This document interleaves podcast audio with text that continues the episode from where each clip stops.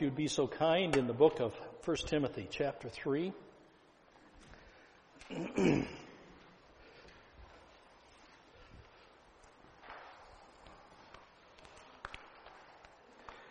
it was a joy last week to be here and to share in the time of observation with Pastor Molyneux and his family.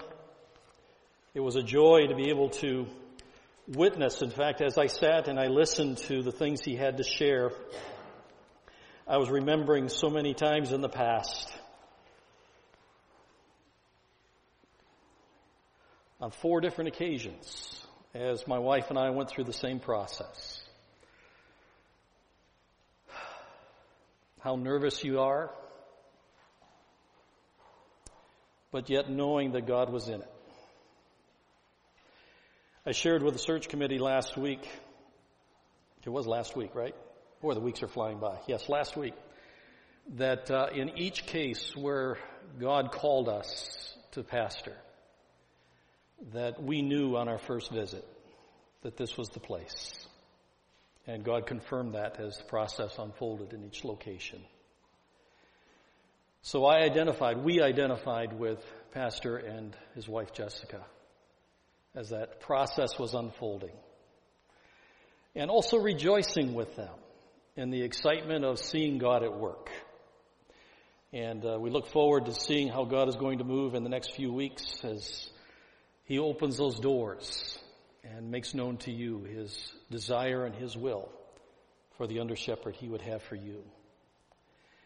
In 1 Timothy chapter 3, two weeks ago, we started looking at the qualifications of the pastor. The things that God requires. These are not suggestions, by the way. These are requirements. These are things that must be true of the man that call, God calls to ministry as the under shepherd of a local church.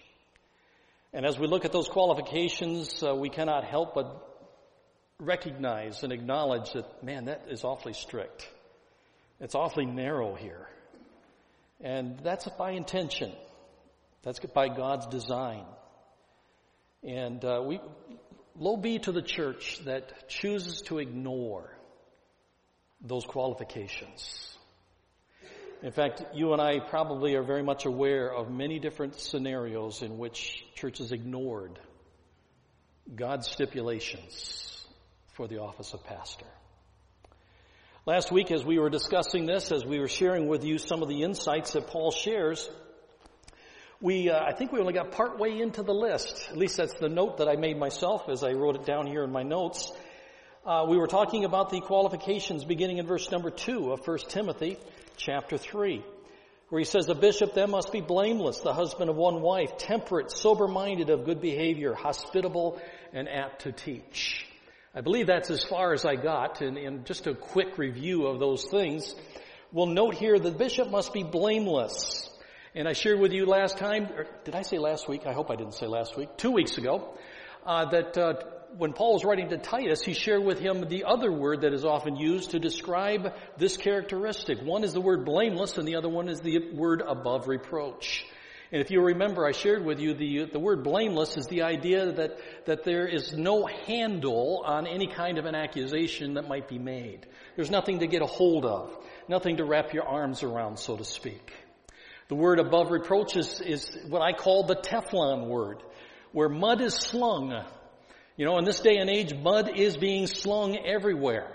Uh, you watch the election process uh, back in 2016, and then you watch the election process this year. Boy, I'll tell you what, the mud gets slung, and it gets thrown everywhere, and people are getting spattered by it everywhere. The question is, how do you respond to it? Well, the idea of this word above reproach is the fact that when the mud is slung, nothing sticks. It just slides right on off. In fact, I'm convinced today that the politicians sling the mud on purpose so that the opposition will waste the time defending themselves against the mud that has been slung. Shame on us for swallowing whole the things that get said without proof. So let's be careful with that. But as far as the pastor is concerned, blameless and above reproach two qualifications that are necessary in the pastor. And then he also says the husband of one wife. Again, I shared with you last time that this, This is in the qualitative case, which means that we're dealing with one wife at a time. Goodness gracious, boy, we could talk about that one all day long. There are all different kinds of interpretations as to what this means. But it's, it's just, it's very simply, very literally a one woman man. That's what he has. I have, I am happily married. In fact, I was happily married for the first few years of my life with my wife, Kathy, my first wife. I've been ecstatic all the rest of the years. Boy, you're slow on the uptake today. But this word is, is one that very, and by the way, this, this phrase does not apply to the issue of divorce. The issue of divorce is, is applicable in the word blameless and above reproach. In fact, I was asked a whole lot of questions last week, or two weeks ago when, when I was started in on this particular passage about different things as it related to the pastor. Uh, be under, please understand that, that divorce, as far as the issue of divorce is concerned, the issue or the question or the qualification of blamelessness and above reproach is where that applies. But in this context of what we're dealing with here, a one woman man. He's got one at a time. Uh, does that mean that uh, that she might pass away and that uh, uh, he could marry again? I think yes, that is totally and perfectly acceptable because it fits the qualification of what we're dealing with here. Then he goes on. And he shares here in verse number two, temperate. Uh, the word temperate is one that's very simple, is very straightforward. And it's the idea here of, of uh, uh, being vigilant, of being dispassionate, being calm, having sober judgment. And don't confuse this with sober-minded, which we're going to deal with in just a second. He uses wise caution in, the, in his conduct in life and in ministry. Sound-minded or sober-minded is the idea or the quality of mind of being serious, of being earnest, of being sound, of being prudent and being thoughtful. And it carries with it the idea of balanced judgment. Now understand as we don't deal with that word sober-minded, and I'm not sure I mentioned this last time, it does not mean that he does not have a sense of humor. I do hope he has a sense of humor. Uh, Pastor Molyneux has a sense of humor. I noticed that as I listened. Uh, by the way, I hope as you listen to the question answer time, if you were here or if you were listening to it on the, the website, uh, that you listen to his answers. Because he said a great deal as he answered the questions. He answered a lot of questions just by the answer he gave to another question. For instance, I was listening very carefully for what kind of a leader is he going to be? What kind of leader, what kind of leadership style will he use? And I was impressed also with the fact that he's very humble. Very humble. He, he answered a question, Brother Dave, I think you asked a question about how is, how's he going to prepare? How, what's his process for preparing for messages? And, and he spoke right up and he says, uh, well, I haven't had a whole lot of practice with that one, or words to that effect. Uh, you know, that's a very honest and transparent kind of an answer and it reflects a humble spirit. Uh, he's also not the dictator type of a leader. Uh, I picked up on that as I listened to his questions and answers as well. Uh, so the sober-minded uh, qualification in terms of uh, of being balanced, of using using good judgment, uh, I think qualifies in in his case as well. But also in it should characterize all pastors who are in ministry today. Um, and I do think is we find lacking in some. Uh, but uh, again, I'm not going to point any fingers here this morning. He goes on, he talks about, and again, we talked about this last week, or two weeks ago, the husband of one wife, temperate, sober-minded, of good behavior. Does that mean that he is not mischievous? Well, I hope not, because I am. But it does mean that he is orderly, that he is respectable, that he uh, he has those personal habits, whether it's message preparation or it's in uh, the, the the way his office looks or how he conducts himself in business that he is, that he is a, a, respectable individual in that context. Is he apt to teach? We have not uh, yet seen this in a teaching situation, but I believe on the 20th, uh, at least, I don't, I, I, can't even say that because we haven't decided yet. Uh, but the idea is that uh, the pastor is going to be able to teach. He's able to impart biblical wisdom uh, in a context uh, with with a classroom kind of a setting and in a preaching setting. So we did see that as far as his preaching was concerned. Uh, we need to be looking for that in a pastor, whether we're talking about for the pulpit here or elsewhere. If you happen to move to another area, uh, you don't be checking out the preacher. It's okay to check out the preacher. It's okay to check out the church. You want to find out, are they biblically based? Are they, are they foundational in the truth of the Word of God? Uh, does the pastor have the ability to communicate the truth of the word in a very practical sense that we can take it, we can we can ruminate on it over the course of the week, and that we can we can practice, we can put into practice that which we have heard. So is he apt to teach? That's where I left off last time. Now we're going to talk about his personality, if you will. His personality in the last part of verse number two and following. Uh, not only is he of good behavior, but he's, he's to be hospitable. Hospitable. Now what does that word mean? it does not mean he puts people in the hospital. Especially as he's preaching. But it is a word, and, and literally it's a word that means he's a lover of strangers. He's a lover of strangers. He's the kind of person who, who can interact with people he doesn't know. You know, it's easy to interact with people you do know. But interacting with the community, interacting with people you don't know, this is what this word hospitable means here in this context. Uh, now, we, you can expand it if you want to deal with the issue of the gift of hospitality, of entertaining strangers in your home or, or, or entertaining in, in that context or making pe- people feel welcome. But in this case, we're talking about the, a lover of strangers. He has a, a passion. He has a, a burden for people. Hospitable. He goes on, he talks about not being given to wine. This is a word that very simply means not a drinker or one who sits long at wine. That's the, the literal meaning of the word. Uh, he's, he's not one who sits long at the table with the wine glass in front of him. Now, I have a pretty narrow perspective on what the, the scriptures teach about being drunk. I mean, the scripture is very clear. It says, thou shalt not be drunk. Now, if you want to talk about this one, this one is one that I spent, I think, two or maybe three weeks on uh, with uh, my last church that I pastored as a senior pastor, in helping them understand what does the Scripture say, because I keep hearing over and over again that the Scripture does not say we can't drink. All right? And, and you're going to argue about this till you're blue in the face. But the fact is, the scripture does say don't get drunk. In fact, you go back to the book of Proverbs and, and uh, Solomon is very adamant about this. The foolishness, the idiocy of, of, of partaking in the alcohol, the strong drink. He makes it pretty clear the dangers, the frustrations, the destruction that, uh, that alcohol has brought into the lives of people. When it comes to the pastor, he's not to be a drinker. He's not to be a drinker. Uh, that's pretty cut and dried. Again, we talk about it being narrow qualifications. That's on purpose. He's the one who sets the standard. He's the one who sets the example in front of a congregation. And it is required. So he's not given to wine. He also says here that he's not a striker, not violent in the New King James. He's not violent. The word there is the word pugnacious. You know what the word pugnacious means? It's the idea that he gets into quarrels, he gets into fights. Uh, back in the old days, uh, it wasn't uncommon for a preacher to have to defend himself with his fists. Good night. Talk about a culture. You know, we're living in days and age, in a day and age today where that doesn't happen a whole lot. Uh, by the way, you don't want to do that with me. Uh, I, I, need to tell you real quick, just very, very quick.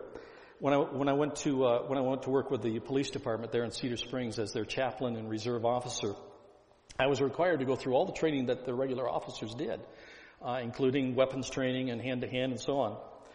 And uh, the chief, chief said to, said to me that uh, you need to learn how to subdue uh, the subject. And uh, I said, uh, Chief, I may have a problem here. As a Marine, I wasn't taught to subdue. What happens if instinct takes over? He said, You'll learn.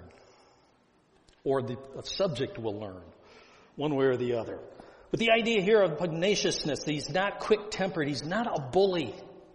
He's not an individual who carries a chip around on his shoulders. Um, remember the guy from the Wild Wild West? What was his name? Bob Conrad, Robert Conrad. Uh, he did that Eveready commercial. I think it was Eveready. He put a chip on his shoulder. Go ahead, I dare you. You know, nobody wanted to do that. The idea is of this word, it's not a striker. He's not given to violence. He's not a bully. Uh, frankly, I've known some leaders that have been bullies. The, in, in fact, I know of one pastor today, he's got this dictatorial mindset of pastoring. And essentially he says, you need to recognize my pastoral authority, and if you don't get on board with what my decision is, then you're in sin. I got a problem with that. That violates what I think the scripture says for the qualifications of pastor. He's not to be a bully. He's not a striker. He's not pugnacious. He's not greedy. See it there in the text? Not given to wine, not violent, not greedy for money. This is a, this is a concept of, uh, uh, of the pursuit of dishonest gain. Dishonest gain. Now, in this day and age, uh, we, we are conscious of this very much so in the business world.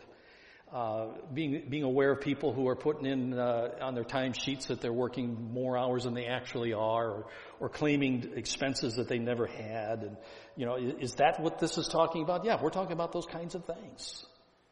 Uh, the pastor is, is to be a, a man of integrity, a man who's head and shoulders above the rest. One of the questions that should be asked of any pastor who is, is candidating in the process is, do you pay your bills? Do you pay your bills? What kind of a reputation do you have with uh, the businesses in your community? You know, those are the kinds of things. That's this qualification. Is this true of that man? Should be true of all pastors. Not greedy for money. He goes on, he says here, uh, but gentle. Gentle. Some translations use the word patient here. And the idea is he is forbearing. He's kind. It's kind of the same idea of what Paul talks about in Philippians chapter 4 and verse number 5. He's gentle spirited. Gentle spirited.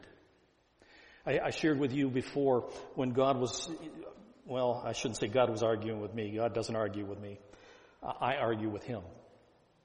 God was calling to ministry and, and I fought it every step of the way. And, uh, you know, I, have shared with you before that, uh, God, I, I, need patience if I'm going to do this, if this is what you want me to do. And again, that's one of those things you, you just, oh man, you ask God to teach you patience, you're in trouble. Because what does He use? Hard times, difficult things to teach us patience. Because as, we as human beings, how do we learn the best? Hands on, doing these things. And that's how God teaches. That's how He taught me patience. You know, this, this concept of being gentle. I grew up on a dairy farm. Are dairy farmers gentle? Are there any dairy farmers here? Anybody grow up on dairy farms? There's a few of you. Cows are stupid. Cows are stupid. Sheep are stupid. I'm talking about sheep in the, in, in the, in the farm set setting here, not the sheep in the, in the pews. Now you be careful. Those animals are stupid and they need to be encouraged, sometimes forcefully.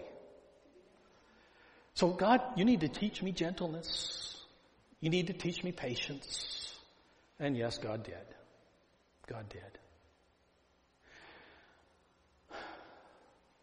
One of the problems that sometimes our, our armed forces servicemen and women have when they come home from being deployed uh, sometimes, sometimes the problems they have are readjusting to civilian life and being gentle. Being gentle.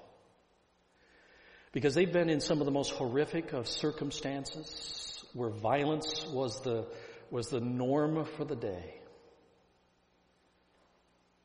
And they need to, they need to shift gears back to being gentle.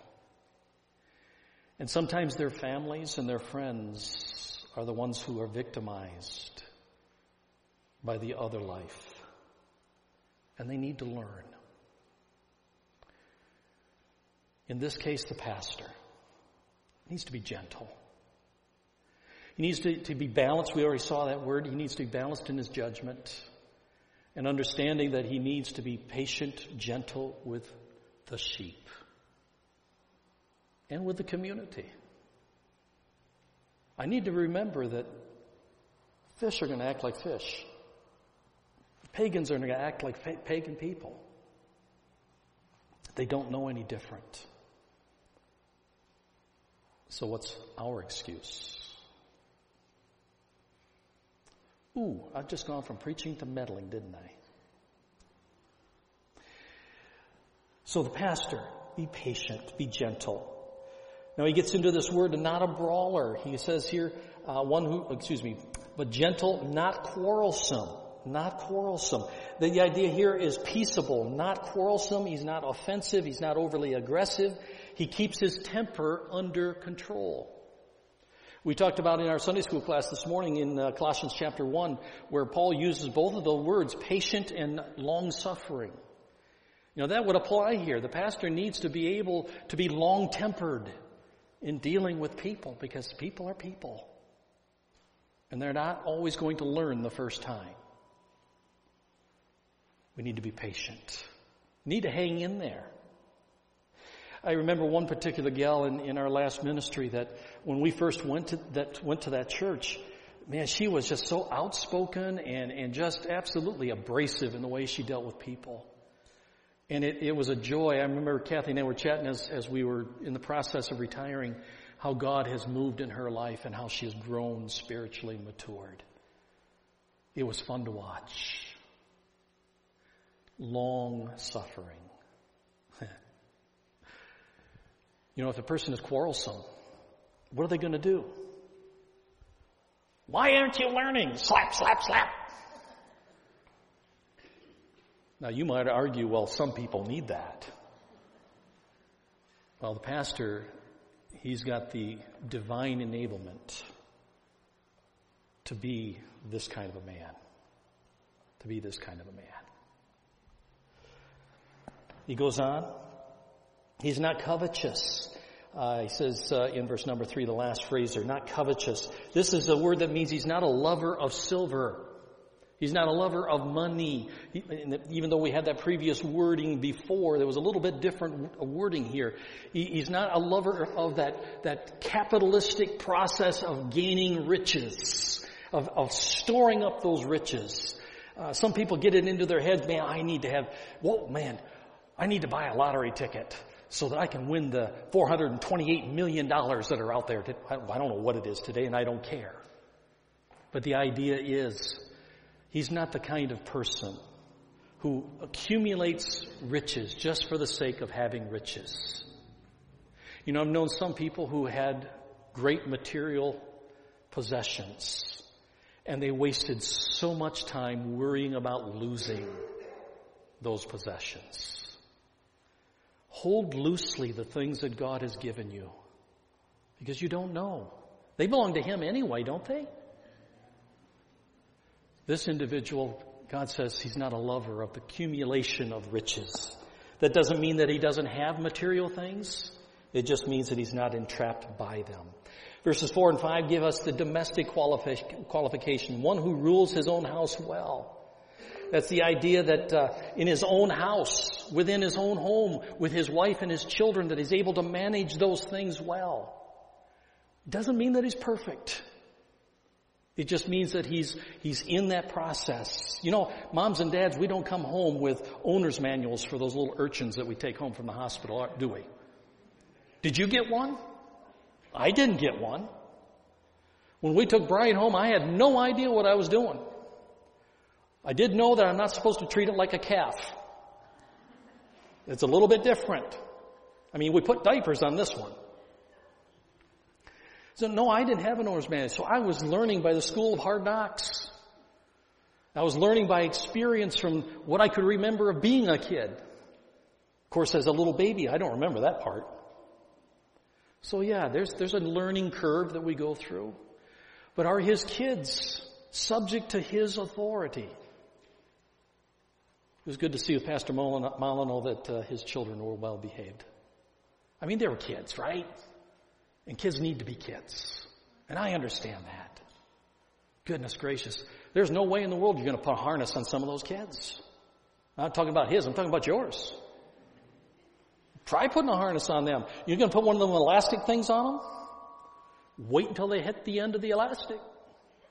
They're going to come flying back. But he does rule his home well. It's under control. How about the gravity of the situation? Verse 4. He rules his own house well, having his children in submission with all reverence. For if a man does not know how to rule his own house, how will he take care of the church of God? We need to realize that the pastor is an individual who has the ability now to, to serve as a leader in a local church, to serve as that example that God has given for that local congregation. Verses 4 and 5. Uh, there is the ruling, there is the, the gravity of, the, of that situation of being able to do so in a dignified way. He's faithful. He's reliable. He's dependable. Verse number six, he's not a novice. This is talking about Christian experience. He's not a novice. What is a novice? It's somebody that has no experience. Somebody who has no idea what he's doing. Immature. Immature. One of the problems with an immature person being elevated quickly into a leadership role is they often become arrogant. Arrogancy. So arrogancy is one of those things you do not want in a pastor. You do not want in a deacon. You want humble spirited, servant minded people. Pastor Molyneux was asked a question that uh, um, I was very grateful for how he answered. He answered it just about exactly how I would have. Uh, and he was talking about change, talking about change. And uh, his response was uh, um, something to the effect that uh, that we as a board would discuss. We would, would we'd work through those things. Uh, that the objective is not to make changes just for the sake of making changes, but circumstances themselves will dictate change. There's no arrogance in that. That's good leadership. As we look at this, uh, this whole concept of the qualifications of a pastor and, and the novice approach to ministry, um, you know, sometimes people with, with inexperience are going to leap into, into situations that they have absolutely no idea what they're going to do and how they're going to deal with it. Um, you know, that's going to happen enough all by itself. But to have the, uh, the, the, um, the preconceived idea that I'm going to jump in without looking that's foolishness. So thank God for the, the maturity that God gives to men to serve as pastors. By the way, I'm not talking about age. Timothy was a young man. In fact, Paul told Timothy, don't let him despise your youth. Don't let him despise your youth. I've known young men who were mature in the faith, much more so than some that were in their 60s and 70s, who loved the Lord and, and served him again with a servant's heart. Continuing, he, he talks about the, uh, in verse number, where'd I go now? Verse 6. Not a novice, lest being puffed up with pride, he fall into the same condemnation as the devil. Moreover, he must have a good testimony among those who are outside, lest he fall into reproach and the snare of the devil. This is talking about his reputation. I talked a little bit ago about is he paying his bills? Uh, but again, the question has to be raised and it needs to be understood. What kind of reputation does he have in the community? What, is he, what kind of a reputation does he have among the people that uh, he's trying to reach for Christ? You know, pastors are, there was a day when, when a pastor was considered one of the most respected members of the community. I've been around long enough to, to recognize that that used to be. But those are, those are things that are a part of the past now because of what's happened publicly uh, with, with many people like the, the Bakkers and, and so on and so forth that, that are out there and very public knowledge. That the unsaved community is, is looking with suspicion now upon the pastors. Pastors earn a reputation. Did you know that? They earn a reputation. They earn that reputation by how they conduct themselves. It, paying their bills, that's one way how they interact with the community. Again, we go back to that pugnaciousness. Man, if they're pugnacious, they're not going to have a good reputation in the community. Are they being respected? Are they being looked up to? Again, those are things that are earned, not granted. Earned. Trust is one of those things that can be, that takes a lifetime of earning, but yet can be lost in an instant. And you understand that. His testimony is above reproach. And the idea is you get to the end of verse number seven, moreover, he must have a good testimony among those who are outside, lest he fall into reproach and the snare of the devil. You know, I mentioned just a moment ago how many of, of the pastors who have fallen morally, whether it's because they were embezzling or they were uh, extramarital affairs or whatever it happened to be. Those are the snares that happen. The pastor is a human being, just like any other human being. They struggle just like everybody else. So don't make that mistake of, of elevating a pastor onto a pedestal and, and worshiping the man. Man, that cannot happen. You know, the reason that we are here today, the reason that you're a part of this church today is because, I hope, is because of the ministry of the Word and the, the, uh, the faithfulness of this congregation to stand on the truth of the Word. Amen? You're not here because of the pastor. You shouldn't be. Our objective, and I shared this in Sunday school, my objective as an interim pastor is to work myself out of a job. You think about it, that's all we do. You're going to call a pastor. Praise God. His job is to work himself out of a job. It's just more longer term. He is not to be worshiped. He's not to be placed on that pedestal. Yes, he's an example. Don't misunderstand. But he is not to be worshiped. You know, when that happens, what happens when the pastor leaves? Those who are worshiping the man leave also. That's the problem. A congregation is not built on the pastor, it's built on the Word, it's built on the truth. It's empowered by the Spirit of God to accomplish the plan of God and the will of God, not to worship the pastor. These qualifications, yeah, they're stringent. They're narrow. And they're necessary. Praise God that God is still enabling and calling men to serve as pastors. I thank God for that. I, sh- I share concerns. I share the concerns of the pulpit committee. There are a lot of places out there and a lot of our schools are turning out CEOs and not turning out shepherds. They're turning out people who tickle their ears rather than preach the truth.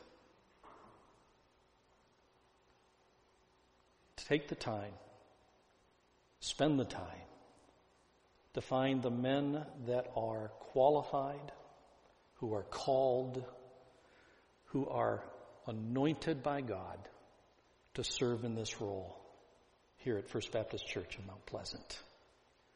Pastor Molyneux, I think he's qualified. I honestly do. Is he the man that God has called? That I do not know. But he is most certainly qualified to be the pastor of this church. You have questions. I am more than willing to answer those for you. Now, I say that because my time is gone. So you can't ask them now. But I will stand at the back of the auditorium. And uh, if you have questions, I would be more than happy to answer those for you. Amen. Father, thank you for our time together this morning. Thank you that we have the truth of your word and that it is true, that it applies to every under shepherd that you have called to ministry. We pray, Father, that in these days, as this congregation continues to move through the process, that you would make your will crystal clear, that there would be no doubt not only for this congregation, but for the candidate himself and his family. God, anoint his lips. If indeed he is the man for this church, that you empower him to accomplish the tasks that he will face here. Again, thank you for the truth of your word, that it remains the truth, regardless of what our culture and the times dictate. And we're thankful for it in Jesus' name. Amen.